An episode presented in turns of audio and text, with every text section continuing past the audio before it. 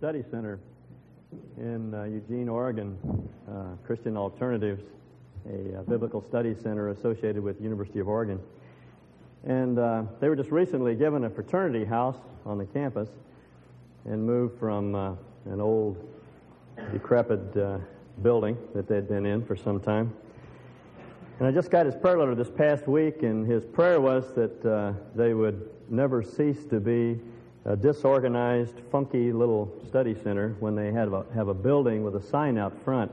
And I just laughed out loud when I read it because he put in words what I've been thinking for the last couple of months.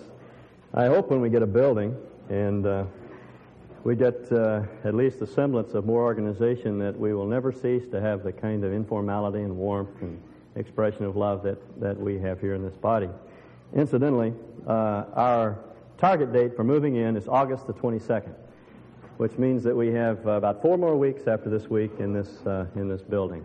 So uh, we can just thank the Lord for putting all the pieces together for us. Would you turn with me to the fourth chapter of the book of Acts, Acts 4.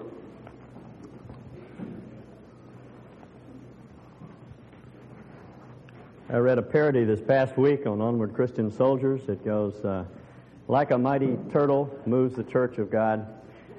Brethren, we are treading where we've always trod. Uh, we are all uh, divided, many bodies, we strong in truth and doctrine, weak in charity. And uh, I, like you, was amused when I read it, but really it's, uh, it's too true to be funny. What a, what a travesty the uh, Church of Jesus Christ is today on Jesus' original intent. There's a description, a sort of cameo description of the early church in Acts 4.32 and following. I'd like to read it uh, to you. In the congregation or the community of those who believed were of one heart and soul, and not one of them claimed that anything belonging to him was his own, but all things were common property to them. And with great power the apostles were giving witness to the resurrection of the Lord Jesus, and great grace was upon them all. The uh, and in that clause could very well be translated indeed. In fact, that's that would be a better translation. This is a description not only of the power that rested upon the apostles, but Luke's point is that indeed great grace resided upon them all, that is, all of, of God's people. For there was not a needy person among them, for all who were owners of lands or houses would sell them and bring the proceeds of the sales and lay them at the apostles' feet, and they would be distributed to each one as any had need. Now, there are a number of uh, of elements in that, in that paragraph in some repetition, but there are really only two important things, two characteristics of the early church. Number one, they loved each other fiercely. They were loyal to each other. They uh, sold their property and they gave to those that were in need so that it could be honestly said there was not one needy, not one impoverished person among them.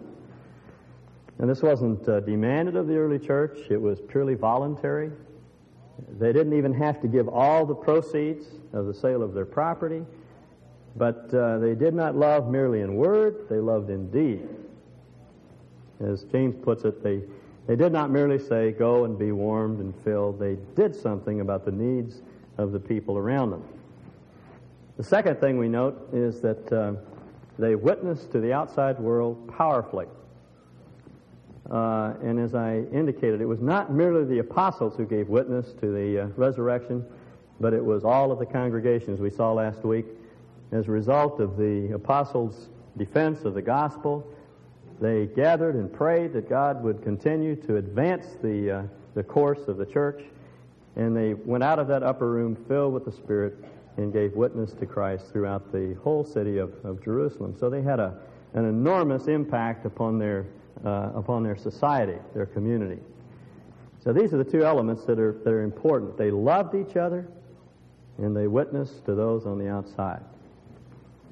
And it would seem to me, based upon Luke's wording in this passage, that one was dependent upon the other. If you notice uh, verse 34, again, it begins with the conjunction for, which introduces an explanation, and Luke's point is that because they took care of their own, they were able to witness to the world outside with real authority.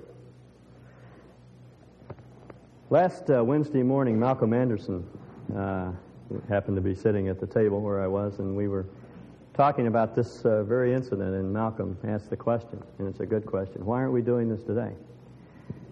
Given the um, high incident of unemployment and our and the downturn in the economy and the large number of people in our assembly who are without work, like Randy and, and others, is it really right for any of the rest of us to have a surplus when people in our midst are needy? Now, if people are going hungry because they're not working, that's a different thing, if they don't want to work. Scripture says if, if a man will not work, neither should he eat. And uh, if we are needy because of indolence, then the church ought not to support that, that sort of uh, indifference to, uh, to God's will. But there are, there are many, many people among us who are genuinely hurting, genuinely hurting. And we need to do something about it. We can't sit by idly and let people go in need. Because not only are the needy uh, at stake, but our entire witness to the community is at stake. Because as Luke points out, one is determined by the other, is dependent upon the other. And we do have a, a vehicle set up for distributing funds. It's very similar to the sort of uh, situation that existed in the early church. People bought, uh, sold their property and brought the proceeds and laid it at the apostles' feet, and they made the distribution. And we do have a fellowship fund that is administrated by the elders, and the purpose of that fund is to make money available to people that have, have needs. So um, I would just say, as a way of, of very practically applying this, this, this passage, if you have a surplus, there's a need that is available, or there is a, a fund that is available to you through which you can give to meet the needs of those in our, in our community, in our assembly that are impoverished. Now, what Luke does in 32 through 35 is state the principle in a general way, or the practice of the early church generally, and then he follows up with two specific concrete illustrations.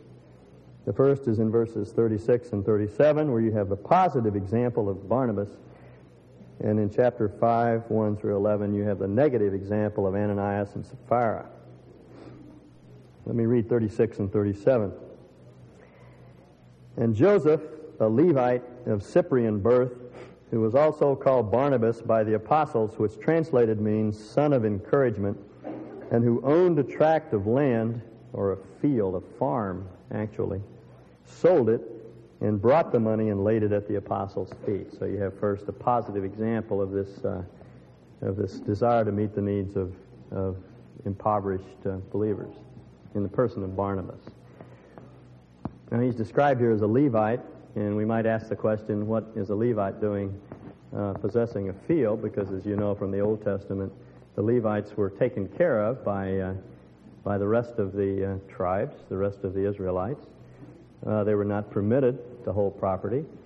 But apparently, that law had fallen into disuse. Uh, certainly by this time, it was not applied. So there was, not, uh, there was nothing wrong in Barnabas owning a piece of property. Furthermore, he's described as a, a Cypriot, someone from the island of, of Cyprus. And if this farm was on the island of Cyprus, it would be like possessing a city block in the middle of downtown, downtown Manhattan. Uh, this was a, an expensive piece of property. Land was at a premium on the, the island of Cyprus. So this was quite a large gift that Barnabas brought. And it's indicative of the kind of man that he was. His name was Joseph, as we're called. That was his given name, but he was nicknamed Barnabas, which is an Aramaic term that means a son of encouragement, one characterized by encouragement. This son of phrase is, a, is an idiom for one who possesses the characteristic of the thing named. So Barnabas was someone who was always encouraging people. Barnabas is one of my favorite characters in the Old Testament. We'll see him turning up from time to time throughout the book of Acts. He's a good illustration of the principle that uh, you can play second fiddle and have a, a tremendous impact upon your world. He wasn't, a, he wasn't up front a great deal. He tended to be behind the scenes, but he's the man who made Paul the man that he was, and Mark the man that he became, and, and he's always giving help wherever help is needed. Uh, there's a sign on Franklin Lumber Company. I don't know if you saw it as you were making your way to uh, to the building this morning, and it says something about uh, our never remembering those that are in second place, and that may be true. But God remembers the saints that play second fiddle, that are behind the scenes. And Barnabas is one of those who, who isn't up front a great deal. But uh, he has an enormous influence on those around him because he was always giving encouragement. And that was the characteristic of the man. And here, the encouragement takes the form of, of a gift. He sells a piece of land, probably an entire farm, and he brings the entire proceeds of that farm and he lays it at the apostles' feet so they can distribute it to the needy saints in, in Jerusalem. And uh, though it's not apparent from our English translations, it's very clear from Luke's report that he gave all of it. Now, now, bear in mind, he was not required to give any of it. He wasn't coerced. But he did it because he wanted to encourage the saints in, in Jerusalem. Now, that's the positive example given here of the practice that's stated uh, generally. Now, the negative example is chapter 5, uh, verses 1 through 11. But a certain man named Ananias and his wife Sapphira sold a piece of property and kept back some of the price for himself with his wife's full knowledge, and bringing a portion of it, he laid it at the apostles' feet. But Peter said, Ananias, why has Satan filled your heart to lie to the Holy Spirit and to keep back some of the price of the land? While it remained unsold, did it not remain your own? And after it was sold, was it not under your control? Why is it you have conceived this deed in your heart? You have not lied to men, but to God. And as he heard these words, Ananias fell down and breathed his last, and great fear came upon all who heard. And the young men arose and covered him up, and, and after carrying him out, they buried him. Now there elapsed an interval of about three hours, and his wife came in not knowing what had happened. And Peter responded to her, Tell me whether you sold the land for such and such a price. And she said, Yes, that was the price. Then Peter said to her, Why is it that you have agreed together to put the Spirit of the Lord to the test? You've presumed upon his patience.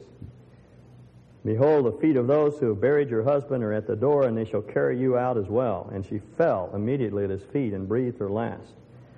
And the young men came in and found her dead, and they carried her out and buried her beside her husband. And great fear came, came upon the whole church and upon all who heard of these things. This might be the appropriate time to remind you of your pledges for the building program. No, not not really. Some of you are probably thinking, "Whoa, what in the world is going on here?" This is exactly what I thought. This is what this is what has happened in my experience in the church. Some pastor or some priest has, in a very heavy-handed way, has, has demanded that, that we give and and implied that God would judge us if if we didn't. I have a friend who was in a church over on the east side of Idaho, and he tells about the time that the uh, elders from this particular church would show up in the spring, and they would actually point out the calves that he that the family was to give to the church. They, we want this one and, and that one, and that's the sort of thing that I think people believe is implied by this by this passage. But that's not that's not true at all. Let me try to reconstruct the, uh, the scene for you. Ananias and Sapphira probably saw Barnabas bring his gift, and they heard the congregation respond, probably with uh, oohs and ahs when Barnabas brought this enormous amount of money. Barnabas wasn't doing it ostentatiously. If you know anything at all about his character, he wasn't trying to curry favor. He just, it was a public meeting, and he, like everyone else, brought the money, but there must have been an immediate response to this large gift. And Ananias started thinking, I would like to have that sort of a position in the church. I'd like to be known as a generous man, a godly man, a righteous person. And so on the way home, as they were driving back to their, their house, Ananias said to Sapphira, You know, we've got that uh, condominium up on Lake Chinnereth. And uh, the thing is, uh, is a financial drain anyway. Let's, uh, let's sell it. And so they called up uh, Cohen, Greenberg, and uh, Watkins, the local uh, real estate agency, and, and put the condominium on the market. And some wealthy Roman bought it as a vacation home. And they were able to make about $50,000 on the sale. And uh, they decided, as they were driving back from uh, depositing the money in the bank, that they would give half, which was all right. In fact, they didn't have to give anything. And uh, they didn't have to give it all. But they decided that they would give half and appear to give it all. They could, by stating the thing in a certain way, give the impression that they had given all the money, and then everyone would ooh and ah as they had over Barnabas and, and his gift. And so they brought the $25,000 to the uh, apostles and put it at their feet. The apostles sat as they taught. And so they brought the money and gave it to uh, Peter. And everyone in the congregation went, ooh and ah, except Peter. Peter apparently received direct revelation as an apostle. The, they had that sort of access to truth, and it was revealed to Peter that Ananias was lying. And Peter says a very interesting thing to Ananias. He says, Satan has moved you to do this. Peter sees that it's an attack upon the unity and integrity and health of the church, that Satan is, is assaulting the church, not only from the outside, as we saw last week, through, uh, through the religious establishment, but now he was beginning to attack internally through members of the body of Christ. And uh, Peter notes that. Satan has moved your heart to lie to God. And the man expired. He, he fell to the ground and died, and, and they carried him out. Now, we mustn't think of these men like automatons who, who just stand up and, and take him out and bury him. I'm sure Peter had to call some strong young men forward, and, and they picked him up, and they were all in a state of shock, I'm sure. And, and the man was taken out and buried, which was the custom in those days. They, they couldn't delay burial. Sapphira had stayed home to put the finishing touches on dinner, and she came to the second service. And, and uh, she was completely oblivious to the whole thing. And Peter says to her, did, did you agree to sell the piece of property for such and such a price? Peter was giving her an opportunity to repent. If she had broken down at that point and said, No, we lied, I believe she would have been spared. But uh, she was in this thing herself and uh, committed to it, and so she lied. She said, Yes, we sold it for $25,000, and she dropped over dead. And in what may be the understatement of the year, Luke says, Great fear came upon the church. I don't know how I would react to something like that. I, I think I would get honest. Now, the question is, what was so wrong about what they did? After all, this, this sort of thing has happened from time to time. People have lied. Why such immediate and harsh judgment? Well, it's because of the nature of their sin. Their sin was not that they didn't give everything or that they didn't give at all. It's that they were hypocrites. They were pretending. They were faking, play acting, playing Christian, playing church. And that's what brought this immediate reaction of judgment. Now, all of us from time to time pretend. You know, you can remember when you were a, a kid how you used to make believe and pretend, and play. I was talking to Terry Pape last Wednesday, and he told me that Rebecca, their little little girl, has an imaginary playmate by the name of Ashley, who follows her everywhere, does everything with her. The other day, Nancy tried to put uh, Rebecca in bed, and she wouldn't get in bed because Ashley was sleeping in her bed and it's very, very real to her. But of course, she's just she's just pretending. There's nothing wrong with that. Uh, my oldest son Randy used to play soldiers. Now he is one, but back then he used to play soldier, and, he'd buy these big bags of plastic soldiers, and he'd have thousands of soldiers all over the backyard. I'd try to mow the yard, and I'd cut their heads off, and and I can still remember him out there making sounds like that, and and uh, carrying on warfare in the backyard. He he was pretending. And I can remember back in high school standing in front of the mirror by the hour in my baseball uniform, uniform being sure that my pants were bloused the right way, and I'd have my mother sew uh, a strip into my stirrup so the socks would be pulled up just right because I wanted to look like a baseball player, whether I was or not. Get the hat peaked just the right way and roll the bill so that you look like uh, Willie Mays or whoever back in those days, Bob Feller. You see how far back I go. And uh, we, you know, we, we like to pretend. Now, that, that's somewhat harmless, and certainly very harmless when you're a child, but when you become an adult and you keep on pretending, it's a very serious thing. Hypocrisy is a very serious sin. I have a friend who uh, was a missionary in Appalachia for years. And uh, when he rented the house that they moved into, there was, he noticed there was a flagpole in the front yard, and most of the people up and down the street had flagpoles. And they would fly flags, American flags, on appropriate occasions. And he wanted to fit into the community, and he, and he was a patriot, so he bought a flag and, and uh, he rented up the flagpole. And one day uh, he forgot it. It grew dark, and he went outside and in haste pulled it down, and in, his, in hurrying, he accidentally stepped on the edge of the flag and muddied it, and he was standing in his front yard dusting it off, and his neighbor came running over from next door and, and uh, read him the riot act, just uh, gave him a, a lesson in, in uh, honor and care for the flag and how to fold it, and, and, was quite upset because he had desecrated the flag, and John was just uh, appalled because he really wanted to fit into the community and felt that he'd cut himself off from his, from his neighbor. A couple days later, the federal marshals came and handcuffed his neighbor and put him in the back seat of the car and took him off because he had a still in his backyard. And he was producing moonshine whiskey and, and didn't have to pay the federal taxes. He was able to sell it. And he was defrauding his government. Now that's hypocrisy, see? You fly the flag, you look good on the outside, but uh, there's something wrong inside. Now that, that's what concerned Peter and the leaders of the early church. Hypocrisy is a serious, serious sin. It's a very serious matter. It's not something to be taken lightly.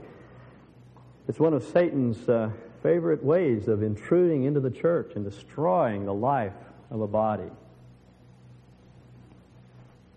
He's, he's the enemy. He's a liar, and he's a, he's a murderer, as Jesus put it. He deceives and he destroys. And he'll destroy anybody through hypocrisy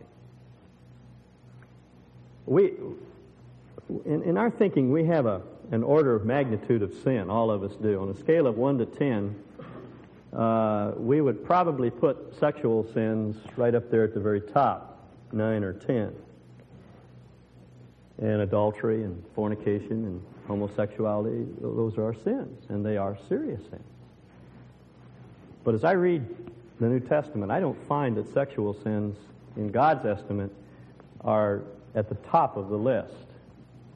They're sins, but they're not at the top.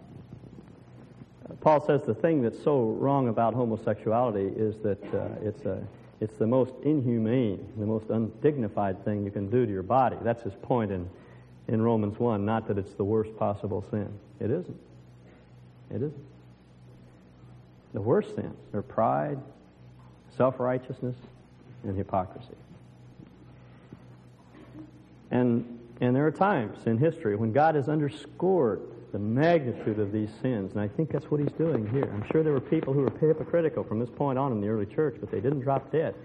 God was simply trying to make a point, trying to underscore the fact that this, above all else, will destroy the church. And uh, if we don't judge it in ourselves, then God will have to judge it. That's his point. There's another story. It's very similar in the Old Testament, and I think Luke had this story in mind when he, as he tells this account of the early church. The uh, phrase in 5:1 that's translated in my Bible, "kept back," is the same phrase that's used in Joshua 7:1 of Achan in the Greek translations of the Old Testament. Achan kept back some of the devoted things. This is the story. Achan was uh, one of the members of the army that invaded and conquered Jericho. And the army was told before they went in, don't touch anything that belongs to the Canaanites. And there was a good reason for that, because most of these things were connected somehow with their cultic worship, and God wanted to meet their needs. He didn't want them to uh, get, get involved with idolatry and the materialism of the, of the Canaanites. But Achan disobeyed that ban, and, and he just kept a few things a, a, a garment to cover himself at night, and a few pieces of silver and a little gold dagger. And he dug in the ground under his tent and he hid those things. And he just went on as though everything was fine. And shortly afterward, they attacked the little city of Ai. Uh, the word Ai in Hebrew means ruin. And apparently there wasn't even a city there. It was just a tell, just, just the ruins of, an, of ancient cities. And a bunch of uh, Canaanites squatting on top of that hill in tents. And Joshua said, Oh, it's nothing to that. Let's just send a few men. So they sent 3,000 against the Aiites, and they were disastrously defeated. 36 people lost their lives. That's the only reported loss of life in the entire campaign in, in Canaan. And Joshua inquired of the Lord, what, what, what happened here? And the Lord revealed that Achan had hidden away these, these goods, the things under the ban, in his tent. And they took Achan out and they stoned him and they burned all of his possessions. And we say, my, that's awfully harsh. No. No, it's just God's way of saying again that hypocrisy, if we hide things away, it will destroy the people of God. It's a very, very serious thing. You know, every week in our country, people come to church and they sit just as you're sitting. And they're wearing the appropriate clothing for church on Sunday mornings. And they carry the prescribed translation, whatever it is, for that particular group. And they sing hymns. And uh, they teach Sunday school classes, and they pray, and they tithe, and they're involved in leadership. And then during the week, they go on the road, and they read pornography, and they go to X rated movies, and um, they turn out inferior products that they sell for exorbitant prices, and they bill people for work not done, and they lie and they cheat on their wives, and they're guilty of jealousy and bitterness and an unforgiving spirit and resentment and racism and bigotry, but they cover it over. And it destroys the church. There's nothing that will destroy the church quicker than hypocrisy. Jesus said, Beware of the leaven of the Pharisees, which is hypocrisy and he knew what he was talking about. Hypocrisy is just like leaven. When introduced into the mass, it will spread until it permeates the whole thing. It affects the whole body, and that's why it's so serious. That's why we can't permit it in ourselves. Can't do it. I have a friend, one of my dearest friends in seminary, who was fired from his church because he taught from the Revised Standard Version. This was back before we had some of the translations that we have today. And the only decent translation, though there are some problems in it, there's no question about it, was the RSV. And his concern was to use a, uh, a translation of Scripture that was readable and understandable for people coming in from the world who were finding, finding the Lord as a result of the, the ministry of this, of this church. Most people have a hard time with the King James. It reminds them of a Shakespeare course they took in, in college that they made a D in. And uh, unless you read Elizabethan literature all the time, the King James is a little difficult to read. And so he wanted to introduce a more up to date translation. They accused him of being liberal because he was reading from a translation that was put together by liberals, which is true, though it tends to be very objective, with some exceptions. And they fired him. And uh, it was discovered some months later that the man who led the assault upon him was guilty of a, of a serious crime, and he was put in jail. Uh, I just, uh, not too long ago, got a call from a friend of mine who told me of a, a, man in his church who had attacked him on a number of occasions because of certain things that he had done or tried to do. And uh, only recently they discovered that this man was living in incest with his own daughter. Now, that's the sort of thing that Peter is concerned about, that kind of hypocrisy. We must do something about it. We must not permit it in ourselves or in others. Now, the answer is not to start doing things right and continue to cover over. I think that's the, that's the way a lot of people approach their hypocrisy. And by the way, all of us are, are hypocrites to a certain extent. Don't look so pious. I'm right there with you. Well, what are we going to do? How are we going to change? Well, it's not to try to change ourselves internally and then continue to present a good front. Because we will never be in this world what we know we should be. There will always be some measure of, of unrighteousness in us. We're growing. As we've said over and over again, God doesn't look for perfection, He looks for progress. And what He, he looks for primarily is the attitude of the heart. Do I want to grow? Do I want to be a righteous man or woman? Am I hungering and thirsting after righteousness? That's what, what really matters. And that kind of person God will pour Himself into and give all of His resources to equip that individual for life. So we'll, we'll all fail to, to some extent. The answer is to get honest and to be transparent and stop faking it. Stop trying to be something we're not. We, we, we want to appear loving when inside we're really selfish and we know it. We don't want to give anything away. We want to appear strong when really inside we're, we're weak and we know it. We want to appear generous, but we want some return from, our generosity. We want to appear pure, but we're struggling inwardly with sexual fantasies and, and things of this nature. And so we cover up. We put we raise a facade. We paste a smile on our face.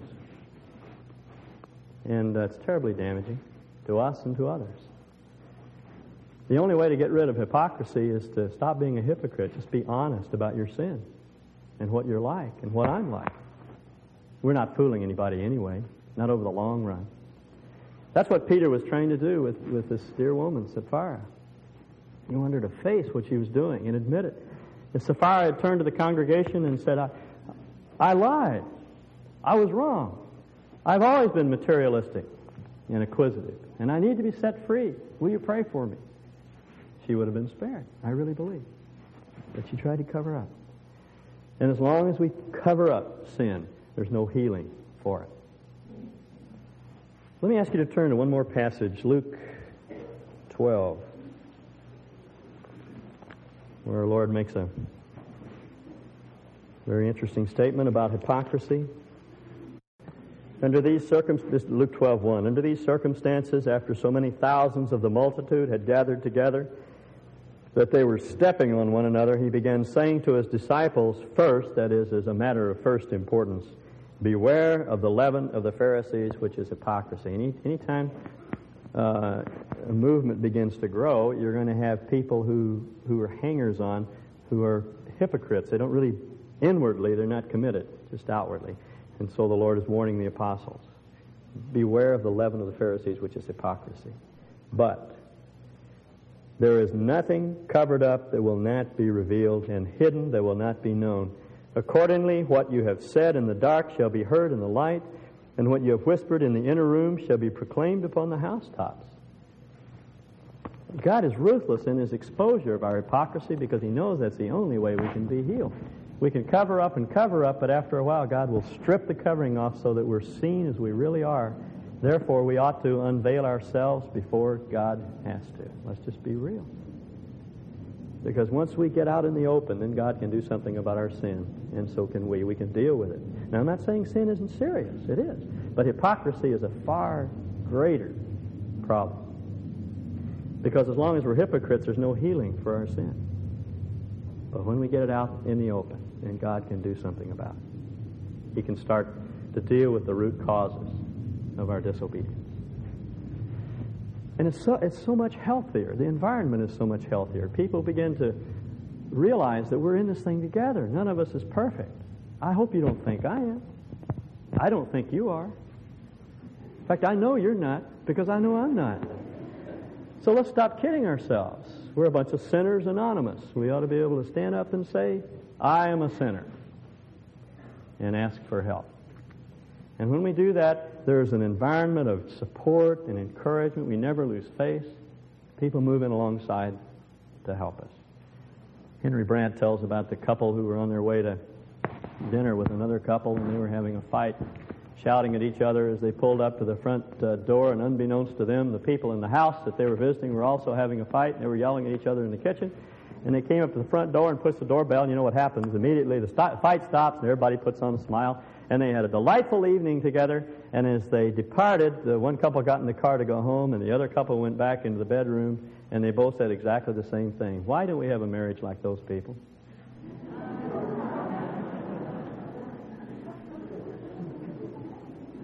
we had the uh, Fishers over for dinner a couple of weeks ago, and Josh went to the door to greet them, and he said, You'll have to sit down and wait. My mom and dad are in the bedroom having a fight.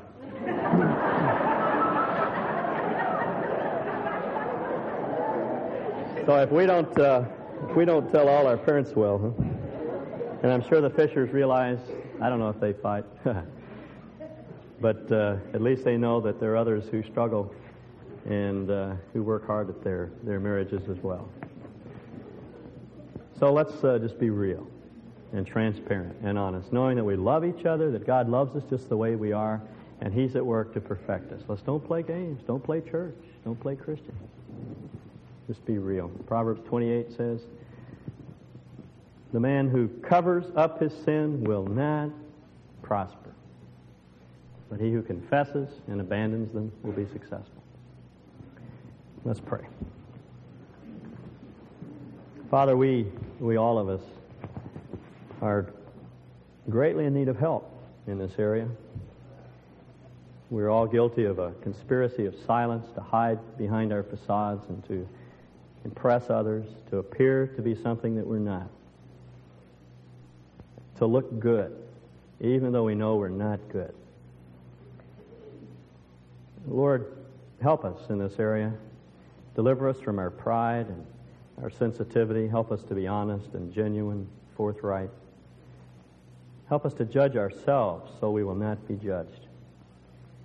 And keep us as a body of believers honest and transparent and growing, learning increasingly how to live in victory over, over sin. And make us a, a fellowship of people who, who work with one another to that end. We ask these things in Jesus' name. Amen.